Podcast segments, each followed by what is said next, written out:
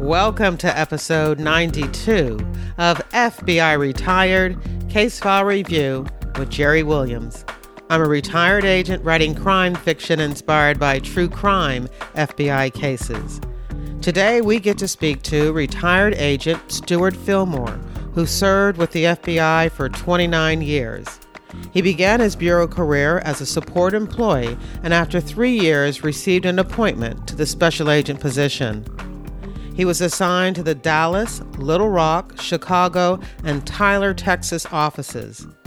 A career street agent, Stewart Fillmore worked most of the criminal investigations under the jurisdiction of the FBI. However, his primary specialty was investigating public corruption. In this episode, Stewart Fillmore reviews a case initiated based on allegations that minority motorists were being illegally stopped on an isolated stretch of highway in rural East Texas. The case eventually was redirected to determine how and by whom drugs and firearms confiscated from motorists had gone missing from the local police evidence room. Stewart Fillmore wrote a book about the case, Tenaha Corruption and Cover Up in Small Town Texas. The true crime story provides an inside look at how an actual FBI public corruption investigation is worked. Since retiring from the FBI, Fillmore currently operates his own private investigation company. I think you're really going to enjoy this episode. There are so many twists and turns that you are going to say to yourself, this has got to be fiction, especially when it comes to the surprised and unexpected ending. Before we get to the case, I just have a few things. First of all, for those of you who listen to the podcast on iTunes or a podcast app that feeds directly from Apple Podcast, I want to let you know that I've been working on the audio files to make them compliant with the new iOS 11 tags and metadata requirements. In doing so, I discovered that there were about eight of my earlier audio files, because of some error, weren't even listed in iTunes and the other apps. So I do want to let you know about that because I don't want you to have missed out on those great episodes, especially if you've come to the podcast recently and have been binging from the beginning. So I want you to look out for episodes 5, 6, 10, 11, 12, 16, 18, and 19. I don't know when they disappeared, but they're back and they're great, and I they feature drugs and the Sicilian mob, espionage, extraterritorial jurisdiction, a serial killer in Ghana, the Japanese Ligat, the Jihad Jane terrorism case, the Chasing Phil bogus security case, and a case involving the murder of three little girls in Dallas. So, again, episodes 5, 6, 10, 11, 12, 16, 18, and 19 should have shown up in your new episode feed, but if they haven't and you've missed them, I hope you go back and listen to them. The only other two things I have to remind you is that I am running a special November giveaway. And all you need to do to enter that giveaway is to be a member of my reader team. If you're not yet a member of my reader team, you can join by going to my website, jerrywilliams.com, and sign up when you see the pop up, or my Facebook page, Jerry Williams Author, and signing up to be a member of my reader team there. What I'm giving away is a special limited edition FBI collectible ornament that you can't get anywhere else except for the FBI Recreation Association store down in Washington, D.C., and from me. So, three lucky winners will be selected on December the 1st. After you've signed up to be a member of my reader team, I will send you my November reader team email about the FBI and books, TV, and movies, and that will explain everything you need to know in order to enter to win that limited edition FBI ornament. This month's email is all about the FBI experience, which is the new FBI tour at FBI headquarters. You'll learn about what you need to do in order to visit the FBI experience and that FBI Recreation Association store. I also want to ask for your help. Unfortunately, my special guest that I was hoping to have for the 100th anniversary has declined. I've wiped away the tears, very disappointed, but we're going to still have a great 100th episode talking once again about the FBI and books, TV, and movies, and looking at cliches and misconceptions. So we did 10 for the 50th episode. We'll do 10 more for the 100th episode. I've started collecting some. If you have some things that you've seen on different shows or in different books about the FBI and you really question about whether or not they're accurate, please let me know. Email me at jerrywilliamsauthor at gmail.com, tweet me at jerrywilliams1, or message me on my author Facebook page, Jerry Williams Author. Please stick around after the interview. I have a great crime fiction recommendation. But for now, here's the show. I am excited to introduce my guest for today, Stewart Fillmore. Hi, Stewart. How are you? I'm great, Jerry. How are you? I'm fantastic. I am so glad that I was able to connect with you because I saw an article about a book that you wrote, a true crime uh, book that you wrote, and as I was reading over, you know, what it was all about, I thought, oh, I got to get this guy on the podcast. That's so, great. Yeah, and so the name of your book is Tenaha, Corruption and Cover Up in a Small Texas Town. Give us just a really quick tease about what the case is about, and then we'll go right in and uh, you can tell us all the twists and turns and details. It started with a large national media uh, attention that was brought about that the local police in this small Texas town were stopping minority uh, motorists driving through there and using the power of, uh, of their law enforcement authority were extorting money and possessions and cars and there was a, a big splash in the media about it and that's how it started but as we worked the case we found out there was a lot more to it and and the, the rest of the story was not told well, that sounds pretty scary on itself. If you are, you know, an African American or Hispanic you know, individual driving through this area and you get pulled over, that sounds uh, for, for no reason. That sounds very frightening. But you're telling me that that wasn't even the case. I mean, that sounds like something a civil rights violation or whatever that the FBI could investigate. Well, the investigation started as a civil rights case, and you're absolutely right. Those initial allegations were scary and they were and it was certainly appropriate for the FBI to be involved in that investigation. But you're saying nothing really happened with that? Well, the case was worked very thoroughly and uh, over a course of about 18 months, the, the civil rights investigation. But at the end of that investigation, and we looked at, at uh, bank records, we looked at videos of the car stops, we interviewed the the alleged victims, uh, numerous witnesses involved. Uh, it just wasn't there the the, the stops we found were appropriate. Uh, they had been documented, and what really kind of became apparent was that, or gave it such a bad appearance was that the DA in that small Texas county had not prosecuted any of these cases. So there were hundreds of car stops, and both drugs and money were seized, but the DA had not prosecuted anyone uh, for either the drug possession or uh, uh, having large amounts of cash that they couldn't account for. So it just had the appearance that they were just simply just stealing people's money and that there was no judicial process to back it up. And so it gave a really horrible appearance.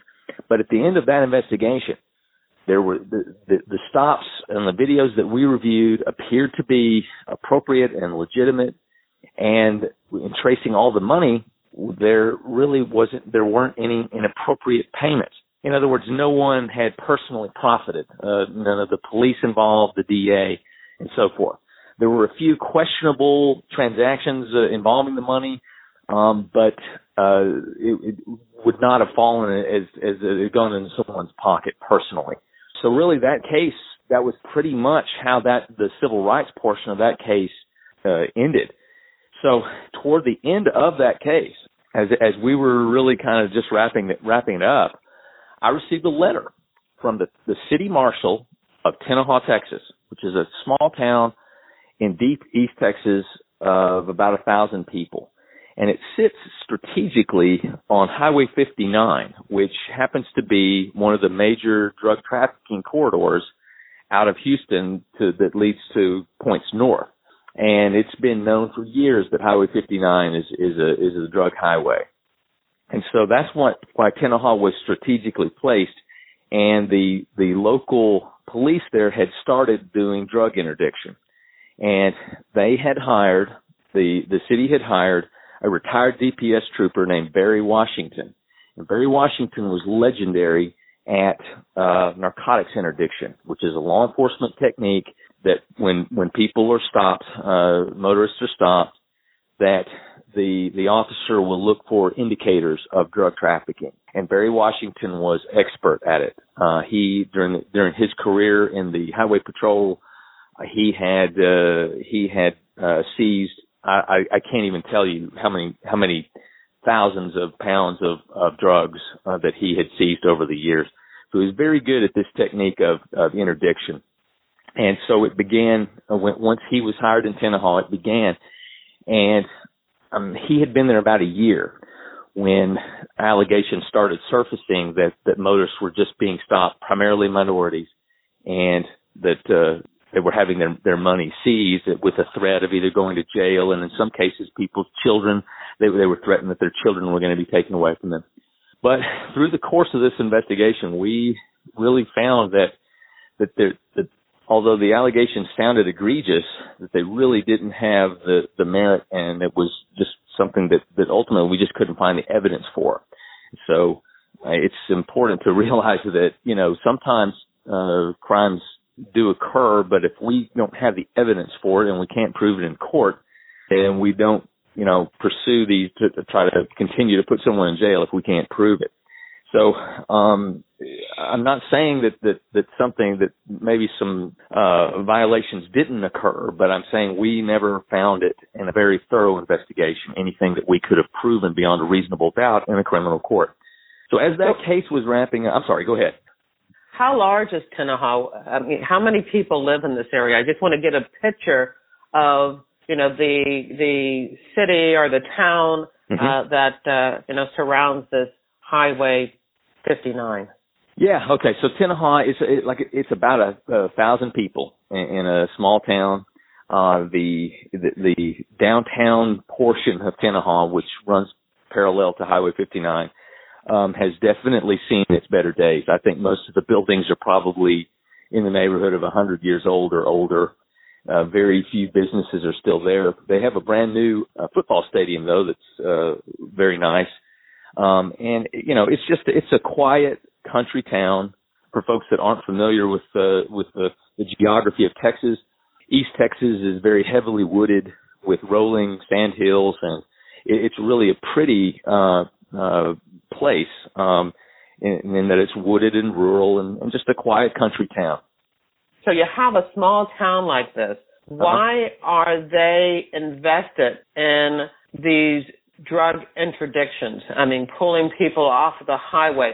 What what are they going to get out of it that they can't leave uh, to a larger city or mm-hmm. the mm-hmm. uh, Texas Rangers to do? Um, mm-hmm. why, why, why would they want to spend so much of their manpower, resources, and energy pulling over drivers? And that gets into, I guess, a, a you know a, a larger debate or a separate debate about um, how small towns uh, earn their revenue. Okay, um, so Barry Washington was hired to just conduct interdiction in, in the town, and once he started, once these seizures started, the the town coffers uh, really started filling up. Okay, the the, the seized money really um, went to uh, uh, the different purposes. Uh, okay, so uh, let me explain that. So in Texas, when uh, when money is seized in a criminal case, it can be used. That money can be used for law law enforcement purposes only. Okay, that is new cars, new equipment, and so forth. So with that seizure money available to the city, the city didn't have to to come up with its own funding for law enforcement gear, and that also the DA's office could use that money as well, um, as long as it was for strictly for a law enforcement purpose. And that was one thing that got into a little uh, of a sticky issue because the DA did use some of the seizure money uh, for electioneering. So it was questionable whether that would fall under a law enforcement purpose or not, but that really didn't rise to a, a criminal violation at the end of that case as, as we looked at it. So that that was the, the, the primary purpose was just to add additional funding to the city, um, and uh, people can argue whether that's that's right or wrong, but that was the that was the, the purpose of it. All right, I just had those initial questions, but no, yeah. no, I, I no, I want you to get the full picture because it's really a fascinating story. So you're at the point now where you've looked into the civil rights investigation and mm-hmm. you're not finding the evidence that you need to prove that there was actual criminal activity. So is that it? It's over. That's you, correct. That, that's correct. Well, you, you would, one would think so. I mean, at this point, the, that's I was pretty much of the mindset that this is over and was just doing some some follow up work to get ready to you know to close this out um, when I received a letter from the city marshal of Tenaha, whose name was Fred Walker, and Fred. Uh, I had uh, interviewed him uh, a couple times officially during the civil rights investigation, um, and had spoken to him uh, in, informally uh, a handful of, of other times. So I, wasn't necessarily surprised to see anything from Fred, but so I was I just assumed it was a routine letter. So when I opened it, within I don't know a couple of sentences, I realized what I was reading was an extortion letter. It was a two-page letter, and it was there were actually two copies of this same letter. One was addressed to Fred Walker, the city marshal, and one was addressed to an individual named Rod McClure, who I was not familiar with. So as I read the letter, it was from a person that called themselves Jack Frost. Jack Frost claimed to be a DEA agent and that he, in the course of his job as a DEA agent, had become aware that Fred Walker and Rod McClure had been stealing uh, narcotics evidence from the, the city marshal's evidence room, selling it and making a huge profit. Well, all Jack Frost wanted in return for his silence or inaction uh, was $71,000 in cash from each from Walker and McClure. He provided an email address and he provided a, uh, a post office box in Round Rock, Texas, which is down near Austin, Texas. And for folks not familiar with Texas, that's about uh, that's about four hours south of Dallas. So Frost gave a, a short deadline for when he wanted this cash uh, in the uh, in this mailbox, and he on one of the letters he even provided a key to the mailbox um, and taped a, an original key on it. And then he wanted to be notified at the email address that he provided when the money was in there. Otherwise, I think the quote was he was going to burn the both of you down. Um, so uh, by the time I got this letter, Jack Frost's deadline had already passed. Um, I don't remember the uh, the top of my head the exact uh, deadline, but it was it was a very short deadline. By the time I got it, it had passed. So I immediately called Fred Walker, and Fred, uh, I, I questioned him, what what is this about? What what you know? Tell me what what you know. And he I don't. He said I don't know anything. I said, who is Rod McClure? He said, well, he's a guy just here in town. He owns a computer shop um, but uh, I, you know, he said I have no idea why he would get get this letter. I, he said I don't know what this is about. So at this point, I had no reason to to distrust Fred Walker or to not believe anything that he said. So I I took this as real and set about uh, trying to identify uh, this uh, Jack Frost character. And I I you know I gave Fred Walker a warning that you know, hey, you, you might want to be careful. I don't, I don't, we don't know who this is or what this is. So, and, and he agreed. So, so if I can interrupt just for a second. Sure. So I take it that Fred Walker sent you the letter because he was fearful. He feared for he he wanted help from the FBI because he's claiming he doesn't know what the letter was about, but he certainly knew that a threat, you know, that I'm going to burn you guys down was was pretty threatening to his life. Mm-hmm. Yes. And another okay. one other question. I'm sorry. I, You've actually brought up a very good point, and that, that well, will actually make the story more uh, compelling in the end. Okay. Well, good. Um, the other thing I wanted to be clear about is the city marshal. That's not a term on the East Coast that I am, um, you know, aware of.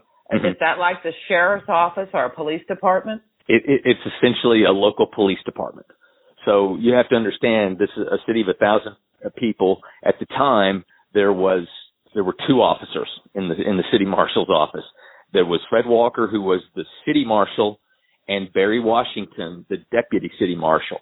Now, an interesting thing about that was Barry Washington, although he was the deputy city marshal, had been hired directly by the mayor of the town and not by Fred Walker. And Barry Washington reported to the mayor and not Fred Walker. Okay, mm. so it's an interesting uh, uh dynamic, yeah, dynamic and chain of command there. Okay, uh, so, and, and, another another little thing is that uh, Barry Washington was actually making more money than Fred Walker. So uh, uh, it was a, there was an interesting dynamic between those two.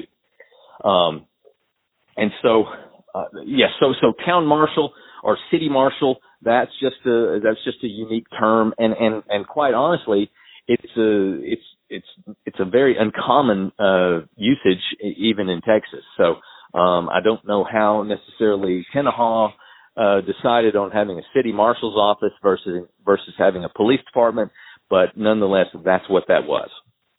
So initially, the the first thing to do is try to identify who Jack Frost is, where this letter came from, and there were several ways to do that. Uh, through he had left an email address, he had rented a uh, post office box uh, down in, in Round Rock, Texas, and so it was actually pretty simple to uh, to identify uh, who it was, and his name was Terrence Ford, and that's actually not his real name because in the in the book that I wrote, I, I uh, changed the names of certain witnesses who never became public.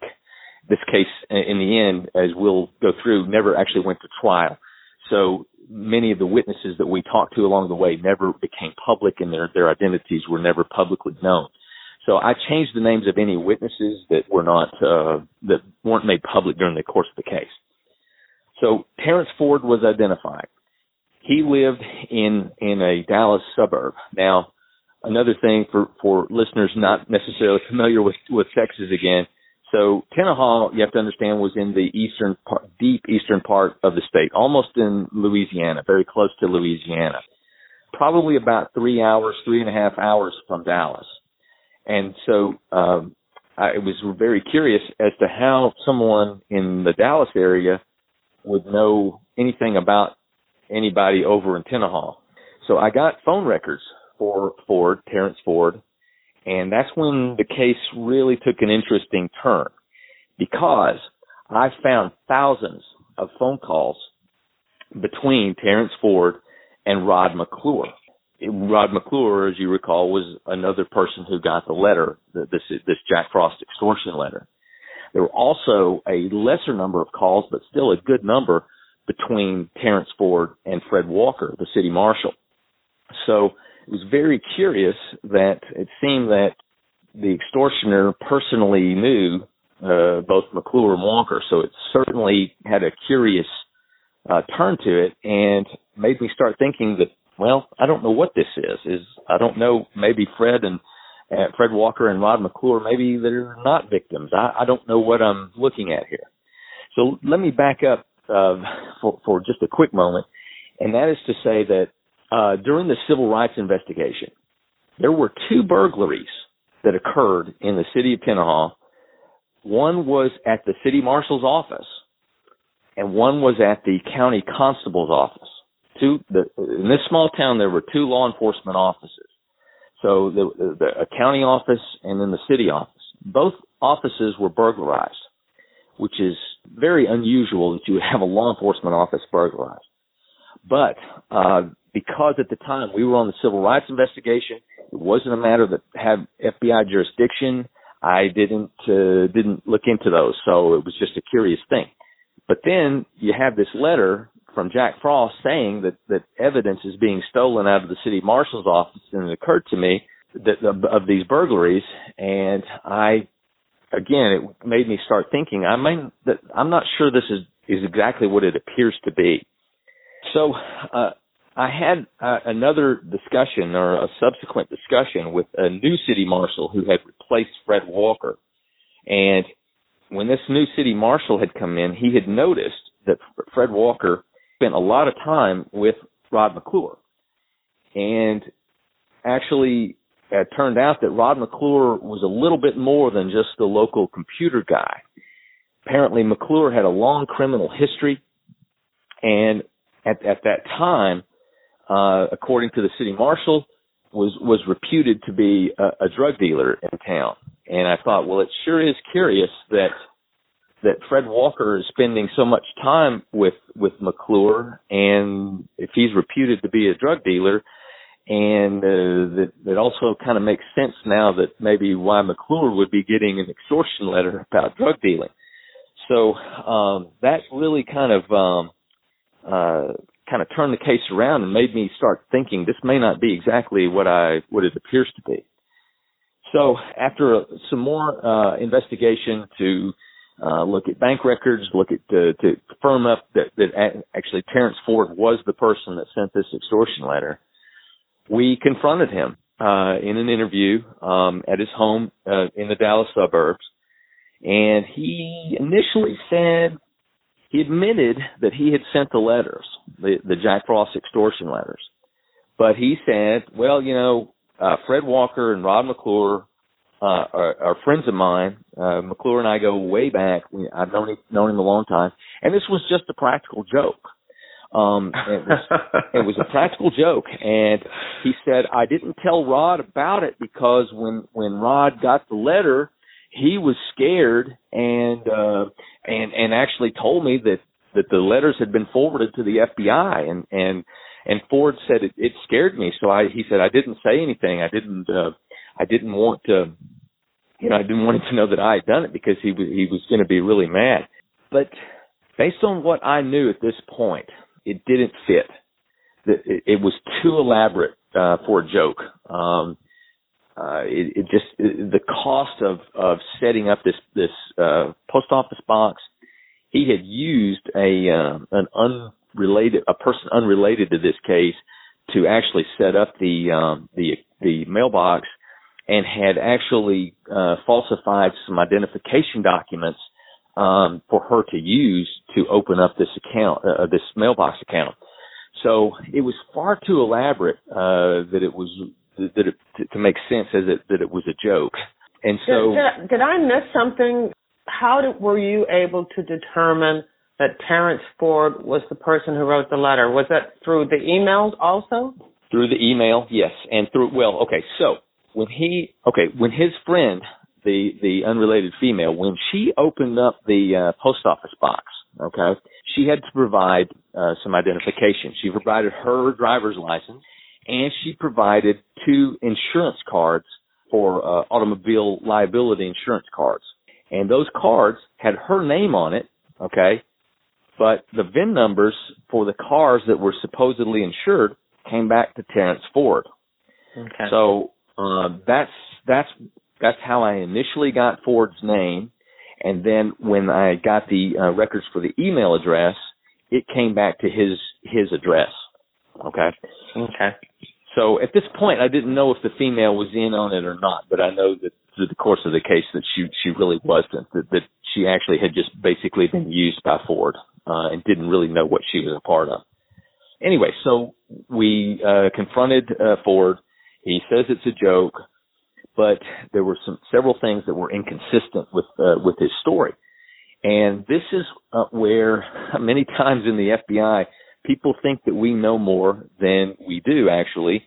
Um, and I certainly at this point didn't mind using that, uh, that myth to my advantage because he, in the course of this interview, Ford would, had told me a couple of things, um, related to some, uh, phone calls that I knew were inconsistent, um, in my review of his records. And I stopped him and I said, okay, first off, I, I, don't believe that this was a joke. It was far too elaborate for you to do this. And I said, there's, you're not telling me the truth. You're not telling, you're, you're, there's something you're not telling me and you know it. And what I meant was this discrepancy in the phone records that, that, that, that we were talking about at the moment. And uh, that's what I meant when I said, you're not telling me everything. And he said, well, you're right. I, I'm not telling you everything. It wasn't a joke. Um, it wasn't done as a joke. It was a real extortion. And if I tell you any more, I'm gonna, I'm gonna get myself in trouble. But I know a lot of, I know a lot about some corruption there. And so I, we got him what's called a proffer, which is, uh, for, for listeners unfamiliar with that, it's a, it's a, uh, uh, it's called a Queen for a Day session, uh, in, in the FBI, and that is someone is given a proffer letter which allows them to uh, provide information uh, that cannot be used against them. As long as that information is truthful, what they acknowledge or admit to cannot be used against them. It's not necessarily immunity, but it uh, it, it just it, it allows them to not have that used against them. So we did a proffer session with with Terrence Ford, and he laid out a whole story that the he had known McClure going back many years. Uh, they had actually been DEA informants together uh, back in the early 90s. And over, they had maintained contact over the years, and he went to visit McClure over in Tenaha from time to time. And he said that beginning in uh, 2009, McClure had had started uh, stealing narcotics out of both the constable's office and out of the city marshal's office, all with the help and assistance of the city marshal, Fred Walker. Wow. And that they had been selling these drugs now for, uh, they, for several months and supposedly were making a lot of money. Now, Terrence Ford was an interesting guy. He, um, he saw himself as a Hollywood screenwriter and believed he was going to have a career as a screenwriter and had actually gone out to LA to uh, to pursue that, but that had not really worked out for him. So he was not doing that great financially, and he kept getting text messages and phone calls from McClure saying how much money he and Walker were making selling these stolen drugs, and it was just easy street. But McClure was wanting to expand uh, and have uh, uh, Ford sell these stolen drugs in the Dallas area and expand their market. Ford resisted that at first, but because his screenwriting efforts had, had not worked out for him, he eventually decided that he would do that. well, a, a guy a guy has to have a, a backup plan.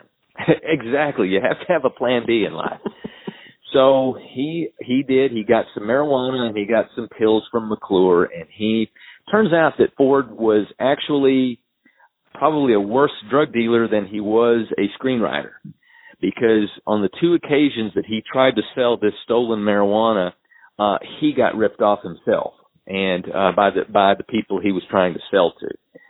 So he was frustrated um, at this point, and he kept getting text messages uh, or pictures from McClure that showed cash and hundreds of dollars being made, and McClure was bragging about it. So Ford decided that well, they're making so much cash, uh, they it won't hurt them to give up a little bit of it, and he came up with the extortion plan. And one thing that you had mentioned a second ago about that that Walker had sent the letter to me and was genuinely scared. As it turns out, he was. Uh, they when he and McClure got these letters, they did believe that, that this was a real extortion. But why they sent it to the FBI, knowing that that, that it, it was true. The, that it, yes, that it can't contain these these allegations about this the, the drug trafficking. Uh, I'll I'll get to that later, and that's going to be the, the the compelling part. Okay, so um, over the course of a, of a long career in the FBI, I have, have interviewed a lot of people. And one thing that I learned over time was most people uh, that are kind of in trouble or on the edge of the law very rarely tell you the truth. So, um, uh, or there's always shades of the truth. Mm-hmm. So one of the things that I always want is independent corroboration.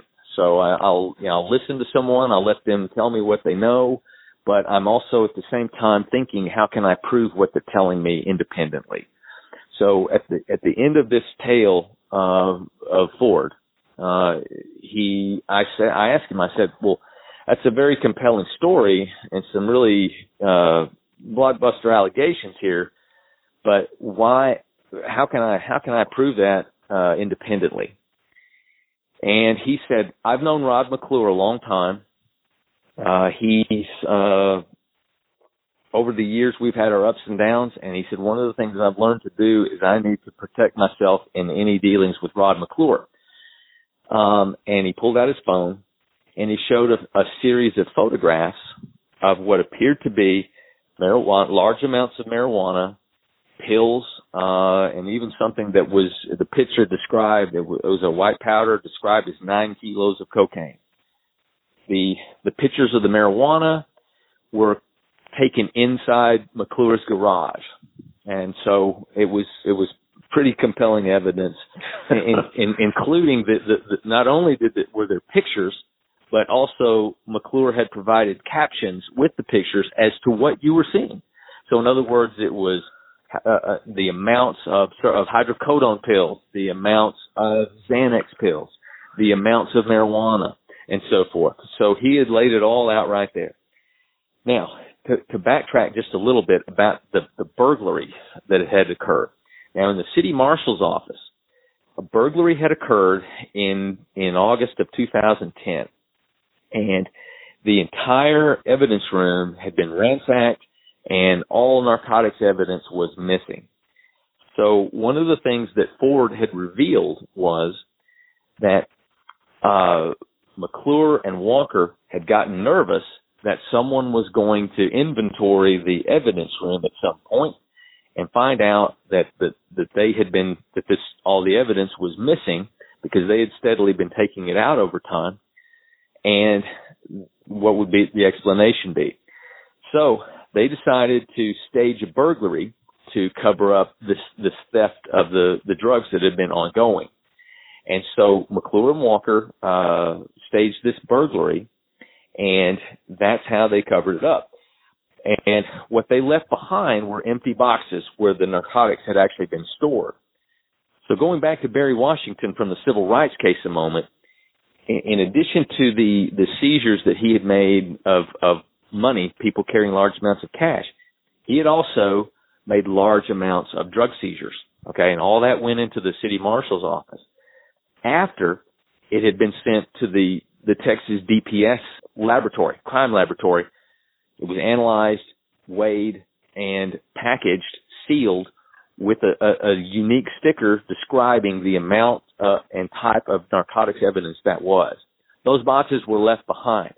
So that gave us some indication of what exactly was missing. And so, so we knew we were dealing with a large amount of narcotics. Oh, that's great. Yeah. You know, there's no guessing. You know, you, exactly. you have a basic inventory of uh, what was stolen. That's exactly right. So at this point, it's, it's pretty clear cut that we have uh, McClure involved in this. One of the top priorities of the FBI is public corruption. It is the top criminal uh, priority uh, in the in the FBI, and probably I think overall the third priority behind maybe terrorism uh, and cybercrime. I may have those wrong, but but nonetheless, public corruption is a top priority in the in the FBI, and so clearly, it's it's nice that we have all this evidence against McClure, but we re- we really wanted uh, the, the the city marshal here who's allowing this to happen. So we confronted McClure, and he essentially uh, denied uh, anything, but said he had been directed by Fred Walker to install illegal uh, wiretapping equipment in Barry Washington's office and in the mayor's office in City Hall. Um, he had installed uh, hidden audio recorders and he had installed a uh, video of uh, hidden video cameras that were disguised as smoke detectors. And it was what? it was never um, uh, never actually determined, but my reasoned opinion is is that this was something that uh, Barry Washington was a thorn in in the side of Fred Walker and Rod McClure and that the wiretapping was an attempt to uh, gather some kind of dirt on Washington to compromise him and get him out of there. But um, anyway, so McClure it, it admitted to to involvement in this this illegal wiretapping, and he said that it had been done on the orders of Fred Walker. So, um, and then he admitted that he also had some of the recordings in his house. Well, at the time we didn't take those recordings, but we uh, went and got a search warrant for McClure's house uh, a few days later. And when we executed the search warrant, we also found 13 guns. Now, part of McClure's criminal history included um, a, a firearms violation, or I'm sorry, a sexual assault violation that had a felony conviction with it. So he was a felon in possession of firearms. And so he was arrested, McClure was arrested that day at his house. In the federal system, a person after they're arrested would have an, what's called an initial appearance before a, a U.S. magistrate. So on the on the way, I have to understand too uh, some more Texas geography. So McClure lived in Tenaha. The nearest jail that would accept federal prisoners was in Lufkin, Texas. But the nearest magistrate uh, for an initial appearance would have, was down in Beaumont, Texas, which is down near Houston.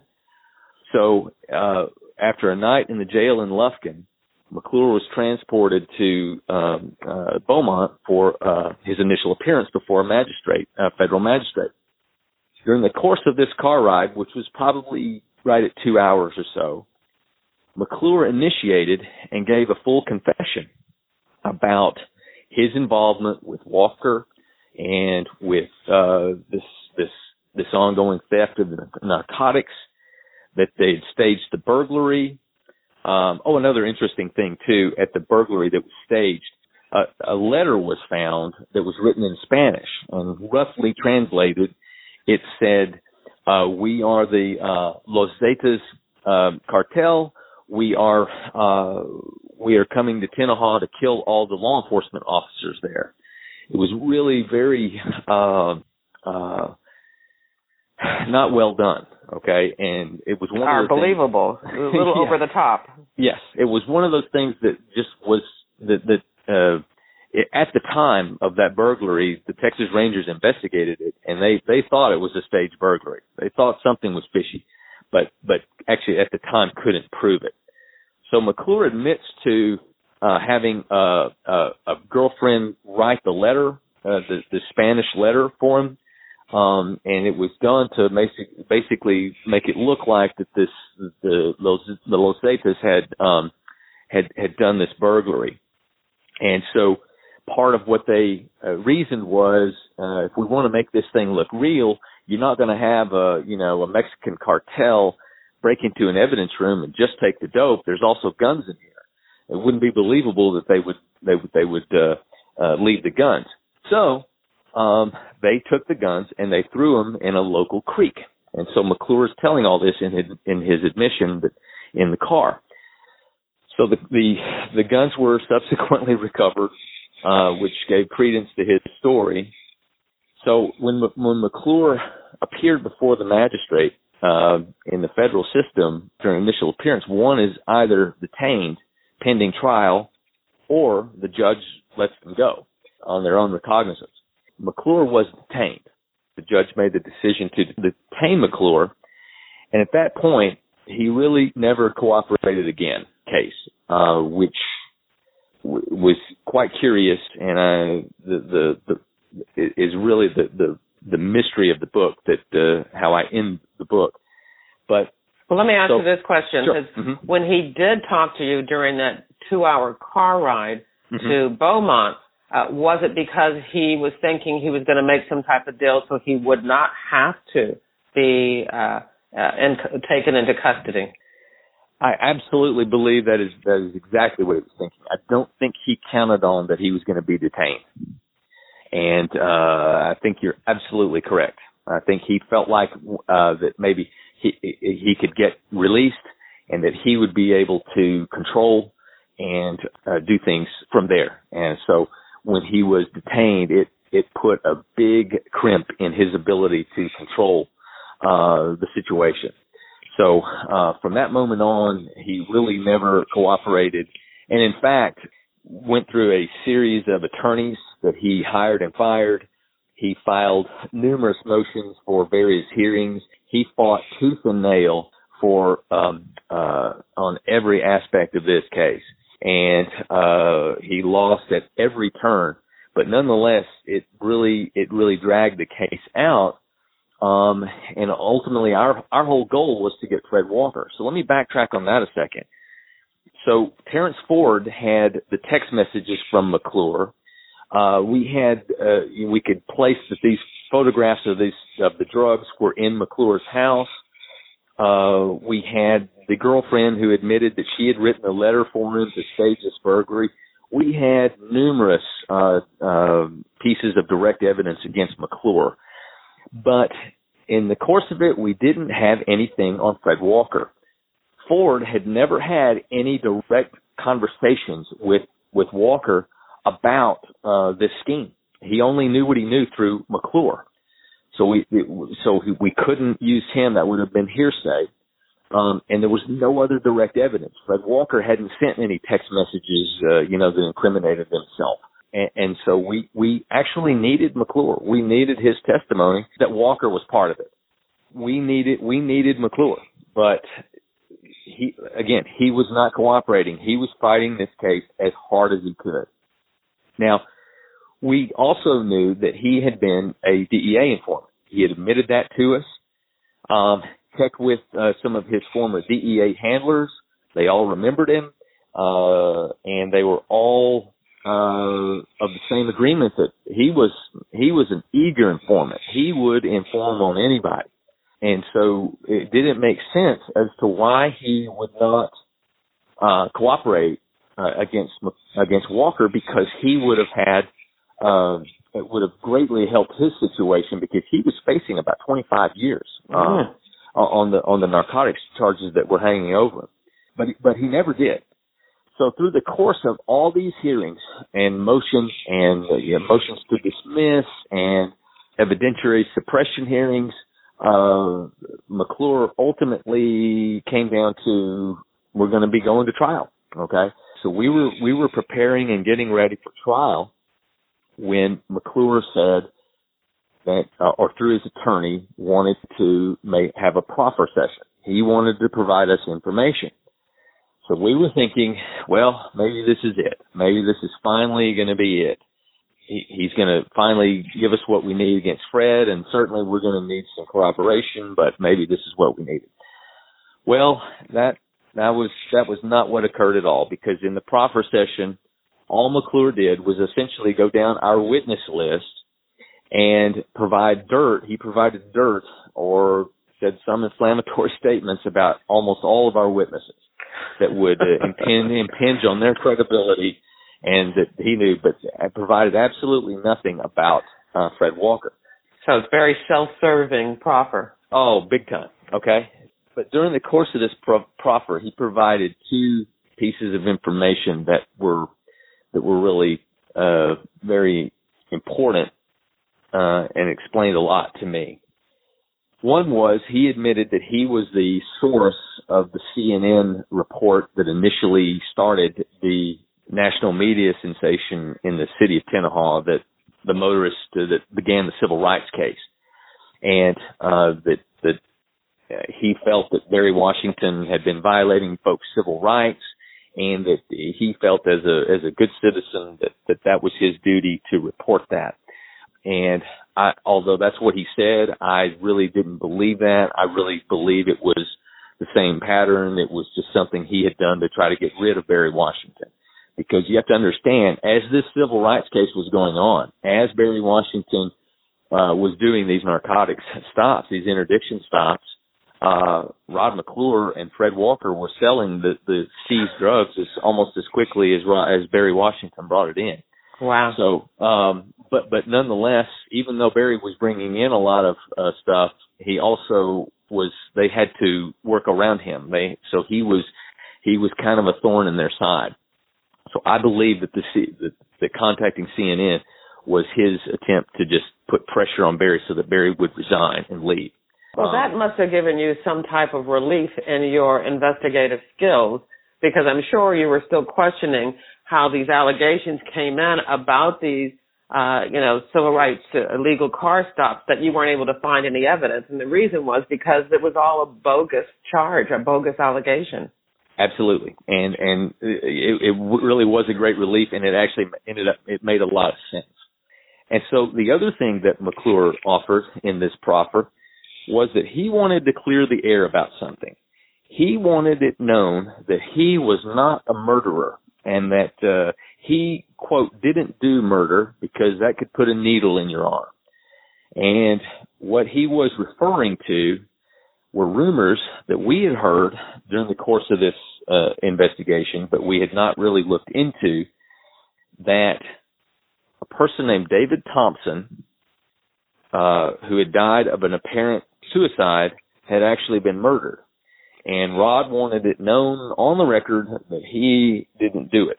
But he was happy to offer who he thought did it. And so, and it was one of our witnesses that we were going to use against him in the narcotics case. So at this point, uh, we had a new issue to kind of deal with. Uh, we have a yeah, guy. You can't ignore that. Yeah, you can't, can't ignore, ignore that. that. We have a guy making an allegation that one of our witnesses possibly murdered a guy. So a little background on David Thompson. David Thompson was a friend of Rod McClure's. They had worked together at the small Tenaha City Water Department, and it was reputed that David uh, Thompson was a drug dealer in fact, McClure told us that Thompson had taught him, taught McClure how to cook methamphetamine, had shown him how to convert a semi-automatic rifle into a uh, fully automatic, and had passed along several other skills. But one of the other skills that apparently David Thompson had was uh, downloading child pornography. And the Secret Service actually, unrelated to the civil rights case, unrelated to our uh, narcotics investigation, had actually uh, David Thompson had become a suspect of theirs in uh, a child pornography case, and they had uh, the Secret Service ended up doing a search warrant at David Thompson's house on a Thursday afternoon. Thompson admitted to having the child pornography. His computers were seized, which all had been set up by Rod McClure, by the way, and were in McClure's name. Um, and uh, that was on a Thursday. Thompson, who was actually homebound at this time and visited by uh, uh, home health care nurses, uh, was found dead the next Monday of a gunshot wound to the head. Now, the only person to investigate, officially investigate this matter was Fred Walker. There were no crime scene photos available. There was a, I think maybe a three paragraph report uh, on this uh, on this apparent suicide. Um, most of it was uh, spent describing what what actions Walker took to ensure that there was no civil liability on him for uh, having to break into the house when the home health care nurse had knocked and there was no answer. Another interesting thing was is that Walker, uh, before he entered the house, insisted that a home health care nurse in, go in with him at the same time. And when they went in, they found uh, they found David Thompson on a bed. Uh, clearly, uh, he was deceased, and that's pretty much it. That's how the case uh, ended, uh, or that the uh, the investigation of David Thompson. So we set about with uh, interviewing the contacting and interviewing the home health care folks that were were present during that. And one of the curious things was Thompson was found on a bed that was uh, the head of the bed was in a corner of the room. Okay, it was all up flush against the corner of the of the room.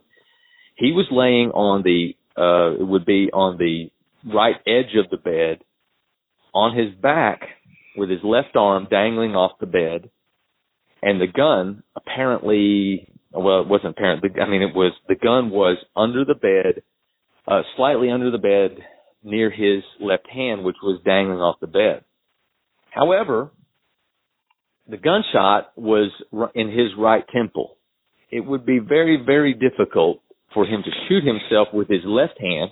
The guy was five foot seven and he weighed about two seventy five. So I don't think mm. I don't think he had much flexibility. And uh it was just a very uh strange uh arrangement for how it would be uh you would think that he would be found. Because and unlike go ahead.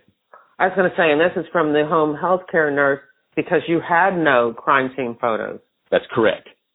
So it was a home health care, two home, uh, a home health care nurse, a person from the funeral home, and uh, the uh, the the, the uh, uh, county judge. Uh, I'm sorry, justice of the peace, uh, who all described Thompson being on his back, left arm dangling, gun under the bed, and gunshot wound to the right side of the head. So what I surmise we were dealing with was a staged crime scene. Uh, whereas where we've seen one before at the city marshal's office before. David Thompson, we presume, would have known all about uh, McClure's narcotics trafficking and so forth. So th- there never was enough evidence that McClure or Walker actually killed him, but it was suspicious and remains unsolved um, to to this day. So that, so McClure was trying to tell you that one of your witnesses did it. That's correct. Uh, and and McClure said that once the Secret Service had shown up, that uh, that they had taken his computers, that the other witness was scared to death that uh, that Thompson was going to cooperate with the Secret Service uh, and tell what he knew about all the drug trafficking in town. Uh, McClure said he was not concerned that Thompson would tell on him, but he said our witness was. Uh, now Thompson never did cooperate. He didn't provide anything at all. But they, whoever, if he was killed, uh, he, someone was scared that he was going to. I believe. So that the case ultimately kind of ends uh, anticlimactically because Fred Walker was never charged in the narcotics trafficking because McClure never cooperated against him and actually remains a free man. Are um, you serious? The, the, the, the U.S. Attorney's Office made the decision that they all we had was circumstantial evidence against Walker, and uh, that the it was a roll of the dice if we went to trial to try to convict him, and they made the decision to just leave him as an unindicted co-conspirator. And so, what happened with Rod McClure? Did he go to trial, or did he? McClure, uh, McClure ended up pleading guilty, and he. That doesn't make actually, any sense to me. So, if you're I, going to plead anyway, why wouldn't you cooperate and provide information to your co-conspirator? Part of what we learned along the way through jail recordings was that McClure uh, claimed to, that he had been promised uh, at least forty thousand dollars to keep his mouth shut. And uh, I guess he he reasoned that doing 56 months in jail was worth forty thousand um, dollars. I, I don't really know uh, what the thought process was, but uh, it, it it just is kind of left as a mystery. Amazing. Just I I had no idea that that is how this was going to end. So and how so, did you yeah, how did you feel about that? That um, well, one of the one of the questions that that that you know you, you might think about, and you had brought it up earlier, is why in the world did McClure? Why did Walker, knowing that that that, that the Jack Frost letter described the, their narcotic scheme, why did he send that? And I I honestly don't have an answer for you other than my own my own opinion, my own speculation. And you have to understand that when they staged the burglary of the marshal's office to cover up the theft of the drugs, there there had been uh, really it, it, that had remained unsolved, and I think they arrogantly believed that they had done such a great job of uh, of staging the burglary that just uh, you know uh, no one's gonna, nothing's going to come back on them. So what do they have to worry about? And so uh, uh, they so that's why the letter was sent. Wow, that is absolutely amazing. You know, talking about a, a surprise ending. exactly. so in in a way, there's some irony in the case in that you know McClure uh, had uh, had brought in uh, the the national media to try to hound I think Barry Washington out of town, and uh, that really resulted in the FBI, the DOJ, the Texas Rangers, and the ATF ultimately all getting involved in this case, uh, which actually kind of ended up kind of coming back on him uh, and exposing what was really going on. And so uh, it's just it's funny how things work sometimes. Well, let me ask you one follow up question that sure. I had, and that was the fact that you were saying that they they made all of these stops, that they mm-hmm. were able mm-hmm. to confiscate all these drugs and, and money, and they were all in the storeroom there at the city marshal's uh, uh, evidence room, but that the local prosecutor, the local district attorney, never attempted to actually charge or prosecute any of these people driving through town. Why was that? Was it just because it was just there for a money making revenue uh, source and they really didn't care about the illegal activity? I never knew the real reason as to why folks, the, the, the, those car stops were not followed up with prosecutions. I really don't know because it really gave just just an awful appearance to what was going on. Um, I don't know if it just was something that, that maybe that it's a small office, a small county, and maybe they were just overwhelmed and, and just, you know, were not able to get to them in a timely manner. I, I really don't know. Uh, maybe it was incompetence. Um, I don't know. I, really don't have an answer for you there, but it, it certainly, I think, would have shortcutted or short circuited a lot of the, the allegations that, uh, you know, that they were, that anything wrong was happening. Well, we've talked now for an hour, and you've told us some absolutely fascinating stories and twists and turns. But I would imagine that in your book, and again, it's called Tenaha Corruption and Cover Up in a Small Town in Texas. I would imagine that there is so much more to the story that we didn't get a chance to talk about. There is. I, I go into great detail about the crime scene where where David Thompson was, and there's there's a lot there's a lot more to it uh, in between. You're you're exactly right.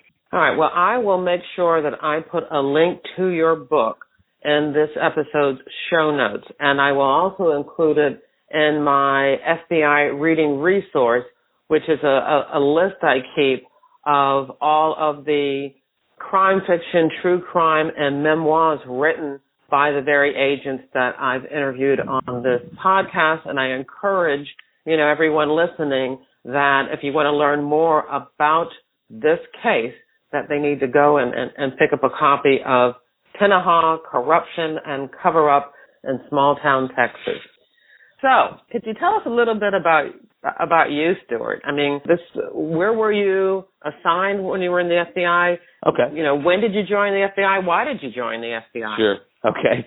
I actually, and I go into this as well in the book a little bit. My my grandfather had been an, uh, an FBI special agent from 1941 to 1962. Wow. And he he actually I I have a vague memory of him. He died really before I really ever ever got to know him that well. So I I really never got any firsthand stories of the FBI from him, but I I, I just kind of knew in the back of my mind that he had been an FBI agent, and I always thought that was kind of a kind of a really cool thing. And um, I, I really didn't set out to be an FBI agent, but I I pursued a degree in accounting. I got a degree in accounting, and then I learned that the that the FBI hired uh, lawyers and accountants. That was primarily who they looked for in those days. So in 1987, I joined the FBI. Uh, I started out as a, actually as a support employee, uh, and then uh, shortly after that, I became an agent and uh, I was assigned to the Little Rock uh, office as my first office. From there, I went to Chicago, and then in 1997, I got transferred to the Tyler Resident Agency, uh, which is a small satellite office out of the Dallas office, the Dallas Field Division. And at, when I got to Tyler, I primarily worked public corruption matters. That was what I, I mainly worked, which ended up being, uh, sadly, mainly law enforcement, law enforcement corruption in the form of officers protecting drug dealers. So, um, I had seen quite a few of those cases. And, but when, when this Tenaha case happened, it, it had a lot of different uh, aspects that I had not seen uh, prior. Yeah, it really had. it had like uh, so many different violations. so, what are you doing now? Well, I, I retired uh, in December of uh, 2016, last December, um, and I had I've uh, got all my uh, licenses and certifications uh, as a private investigator in Texas. But since that time, I've actually um, had to spend uh, practically my full-time efforts now are being a caretaker for an aunt of mine who's I'm her only living relative. And I will I will say this that any uh, the most dangerous, the most complicated case that I would have worked in the FBI was a cakewalk comparing to dealing with elder care issues. So I'm I'm on I'm on new uncharted waters in that regard but uh, she is uh, my aunt is steadily improving, and hopefully I will soon be able to get back and start doing some private investigation work. Wow, what a great nephew you are! That's wonderful. Thank you. All right, all right. So I always like to give my guest the last word. So you can sum up this case or talk about your career. What would you like to say? Well, as far as this case, it's it's something that uh, at least the book. I I never really set out to be a, a writer. I, I actually enjoy writing. I, I enjoy the process, and and I, I'll have to say it actually comes fairly uh, easy to me. Um, but I, that was really not why I wrote the book. I um, as I began to uh, to close out the case, one of the things that we typically do is is just a, a summary uh, of the case to to close it out.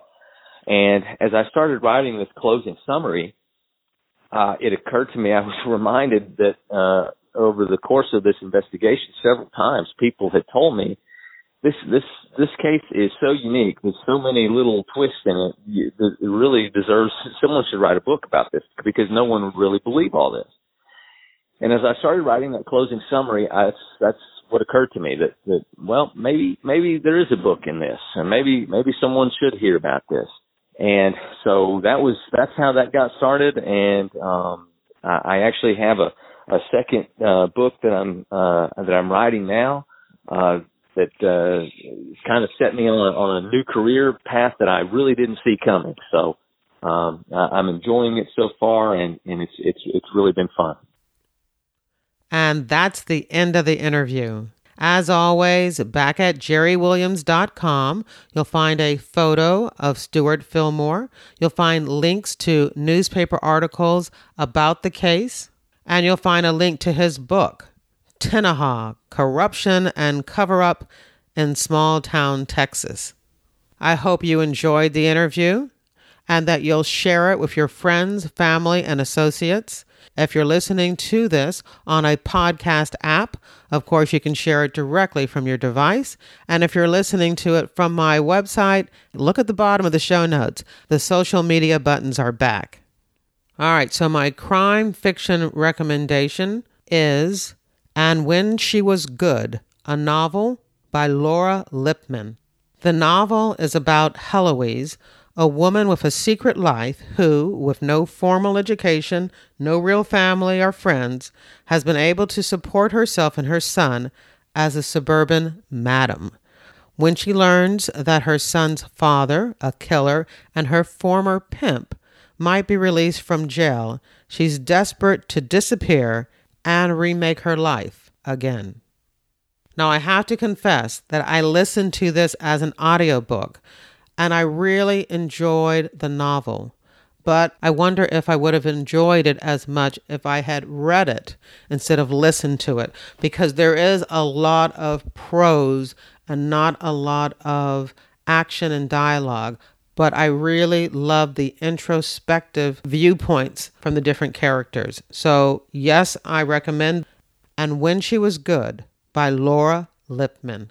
And while you're over at Amazon.com taking a look at When She Was Good, I hope you also check out my FBI crime thriller, Pay to Play, about a female FBI agent investigating corruption in the Philadelphia strip club industry. The book is available as an ebook, trade paperback, and audiobook. And I want to remind you, I still have a few promo codes which are good for a free copy of the pay to play audiobook.